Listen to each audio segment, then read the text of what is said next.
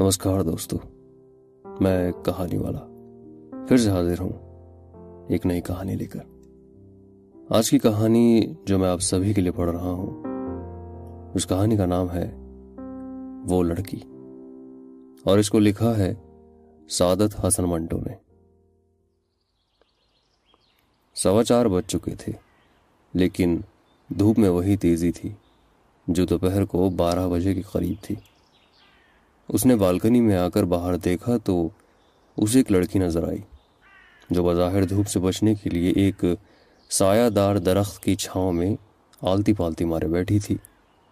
اس کا رنگ گہرا سانولا تھا، اتنا سانولا کہ وہ درخت کی چھاؤں کا ایک حصہ معلوم ہوتا تھا۔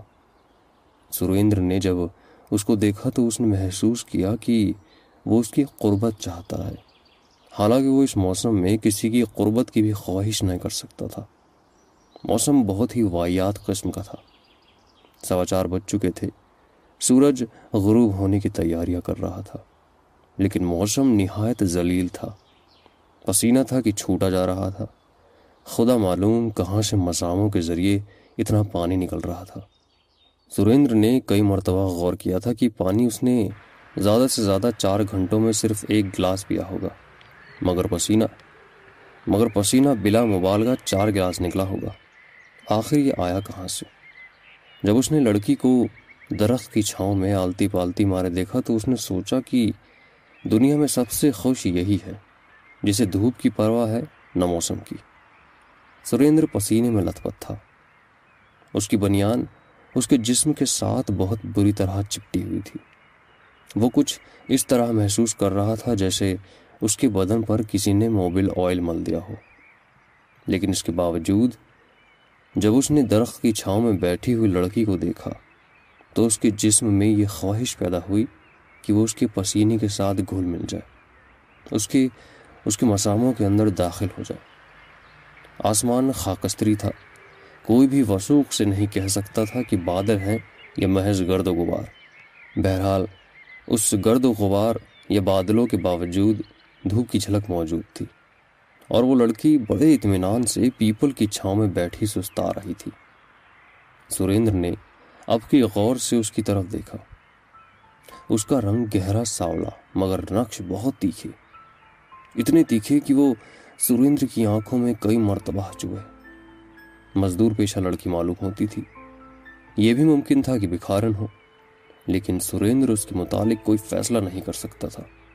اصل میں وہ یہ فیصلہ کر رہا تھا کہ آیا اس لڑکی کو اشارہ کرنا چاہیے یا نہیں۔ گھر میں وہ بالکل اکیلا تھا، اس کی بہن مری میں تھی، ماں بھی اس کے ساتھ ہی تھی، باپ مر چکا تھا، ایک بھائی اس سے چھوٹا وہ بورڈنگ میں رہتا تھا۔ سریندر کی عمر ستائیس اٹھائیس سال کے قریب تھی۔ اس سے قبل وہ اپنی دو ادھیڑ عمر کی نوکرانیوں سے دو تین مرتبہ سلسلہ لڑا چکا تھا، معلوم نہیں کیوں، لیکن موسم کی خرابی کے باوجود سریندر کے دل میں یہ خواہش ہو رہی تھی کہ وہ پیپل کی چھاؤں میں بیٹھی ہوئی لڑکی کے پاس جائے یا اسے اوپر سے ہی اشارہ کرے تاکہ وہ اس کے پاس آ جائے اور وہ دونوں ایک دوسرے کے پسینے میں غوطہ لگائے اور کسی نامعلوم جزیرے میں پہنچ جائے۔ سریندر نے بالکنی کے کٹہرے کے پاس کھڑے ہو کر زور سے کھنکارا، مگر لڑکی متوجہ نہ ہوئی۔ سریندر نے جب کئی مرتبہ ایسا کیا اور کوئی نتیجہ برآمد نہ ہوا تو اس نے آواز دی، ارے بھائی، ارے ذرا ادھر دیکھو، مگر لڑکی نے پھر بھی اس کی طرف نہ دیکھا، وہ اپنی پنڈلی کھجلاتی رہی۔ سریندر کو بہت الجھن ہوئی، اگر لڑکی کی بجائے کوئی کتا ہوتا تو وہ یقیناً اس کی آواز سن کر اس کی طرف دیکھتا، اگر اسے اس کی یہ آواز ناپسند ہوتی تو بھونکتا، مگر اس لڑکی نے جیسے اس کی آواز سنی ہی نہیں تھی، اگر سنی تھی تو انسنی کر دی تھی۔ سریندر دل ہی دل میں بہت خفیف ہو رہا تھا۔ اس نے ایک بار بلند آواز میں اس لڑکی کو پکارا، اے لڑکی! لڑکی نے پھر بھی اس کی طرف نہ دیکھا۔ جھنجھلا کر اس نے اپنا ململ کا کرتا پہنا اور نیچے اترا۔ جب اس لڑکی کے پاس پہنچا تو وہ اسی طرح اپنی ننگی پنڈلی کھجلا رہی تھی۔ سریندر اس کے پاس کھڑا ہو گیا۔ لڑکی نے ایک نظر اس کی طرف دیکھا اور سلوار نیچے کر کے اپنی پنڈلی ڈھانپ لی۔ سریندر نے اس سے پوچھا، ارے تم یہاں کیا کر رہی ہو؟ لڑکی نے جواب دیا، بیٹھی ہوں۔ کیوں بیٹھی ہو؟ لڑکی اٹھ کھڑی ہوئی۔ لو اب کھڑی ہو گئی ہوں۔ سریندر بوکھلا گیا، اس سے کیا ہوتا ہے؟ سوال تو یہ ہے کہ تم اتنی دیر سے یہاں بیٹھی کر کے رہی تھی۔ لڑکی کا چہرہ اور زیادہ سانولا ہو گیا۔ تم چاہتے کیا ہو؟ سریندر نے تھوڑی دیر اپنے دل کو ٹٹولا۔ میں میں کیا چاہتا ہوں؟ آ, میں کچھ نہیں چاہتا، میں گھر میں اکیلا ہوں، اگر اگر تم میرے ساتھ چلو تو بڑی مہربانی ہوگی۔ لڑکی کے گہرے سانولے ہونٹوں پر عجیب غریب قسم کی مسکراہٹ نمودار ہوئی۔ مہربانی؟ ارے کاہے کی مہربانی، چلو۔ اور دونوں چل دیے۔ جب اوپر پہنچے تو لڑکی صوفے کی بجائے فرش پر بیٹھ گئی اور اپنی پنڈلی کھجلانے لگی۔ سریندر اس کے پاس کھڑا سوچتا رہا کہ اب اسے کیا کرنا چاہیے۔ اس نے اسے غور سے دیکھا۔ وہ خوبصورت نہیں تھی، لیکن اس میں وہ تمام کوسیں اور وہ تمام خطوط موجود تھے جو ایک جوان لڑکی میں موجود ہوتے ہیں۔ اس کے کپڑے میلے تھے، لیکن اس کے باوجود اس کا مضبوط جسم اس کے باہر جھانک رہا تھا۔ سریندر نے اس سے کہا، ارے یہاں کیوں بیٹھی ہو؟ ادھر ادھر صوفے پر بیٹھ جاؤ۔ لڑکی نے جواب میں صرف اس قدر کہا۔ نہیں نہیں۔ سریندر اس کے پاس فرش پر بیٹھ گیا۔ تمہاری مرضی۔ اچھا تو اب یہ بتاؤ کہ تم کون ہو اور درخت کے نیچے تم اتنی دیر سے کیوں بیٹھی تھی؟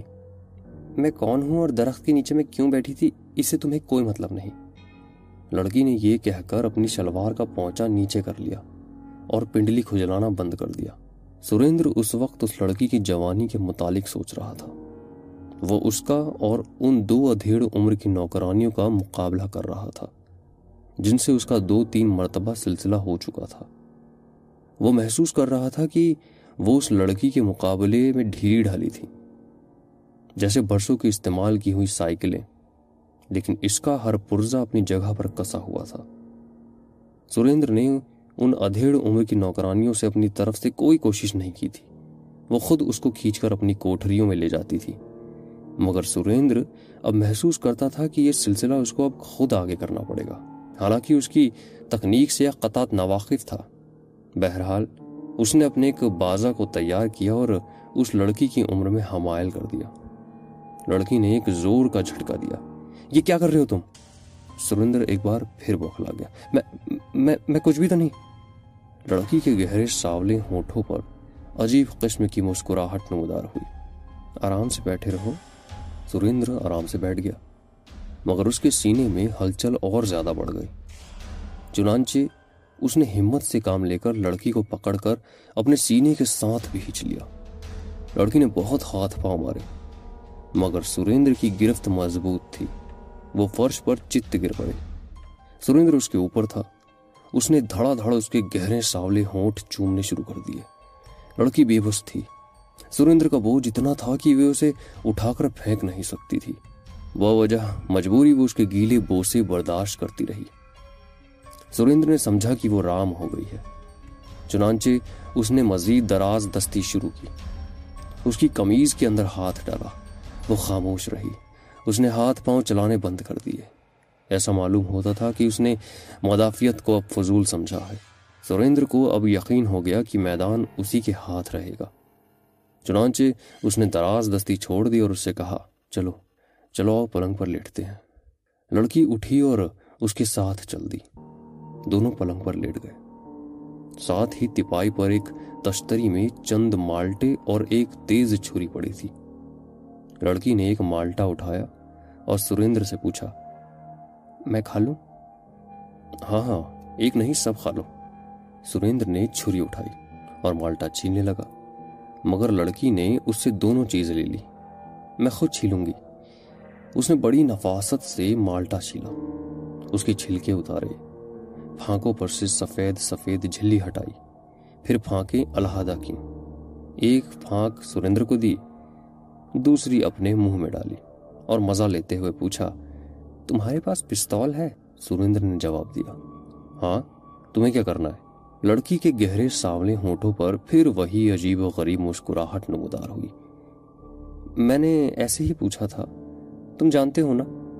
کہ آج کل ہندو مسلم فساد ہو رہے ہیں۔ سریندر نے دوسرا مالٹا تشتری میں سے اٹھایا۔ آج سے ہو رہے ہیں، بہت دنوں سے ہو رہے ہیں، میں اپنے پستول سے چار مسلمان مار چکا ہوں، بڑے خونی قسم کے۔ سچ؟ یہ کہہ کر لڑکی اٹھ کھڑی ہوئی۔ مجھے وہ ذرا پستول تو دکھانا۔ سریندر اٹھا، دوسرے کمرے میں جا کر اس نے اپنے میز کا دراز کھولا اور پستول لے کر باہر آیا۔ یہ لو، لیکن ٹھہرو۔ اور اس نے پستول کا سیفٹی کیچ ٹھیک کر دیا کیونکہ اس میں گولیاں بھری تھی۔ لڑکی نے پستول پکڑا اور سریندر سے کہا، میں بھی آج ایک مسلمان ماروں گی۔ یہ کہہ کر اس نے سیفٹی کیچ کو ایک طرف کیا اور سریندر پر پستول داغ دیا۔ وہ فرش پر گر پڑا اور جان کونی کی حالت میں کرہانے لگا۔ یہ تم نے کیا کیا؟ لڑکی کے گہرے سانولے ہونٹوں پر پھر سے ایک مسکراہٹ نمودار ہوئی۔ وہ چار مسلمان جو تم نے مارے تھے، ان میں میرا باپ بھی تھا۔ یہ تھا آج کا افسانہ، وہ لڑکی۔ آشا کرتا ہوں کہ آپ کو کہانی پسند آئی ہوگی۔ اگلے ہفتے پھر سے ملاقات کروں گا ایک نئی کہانی کے ساتھ۔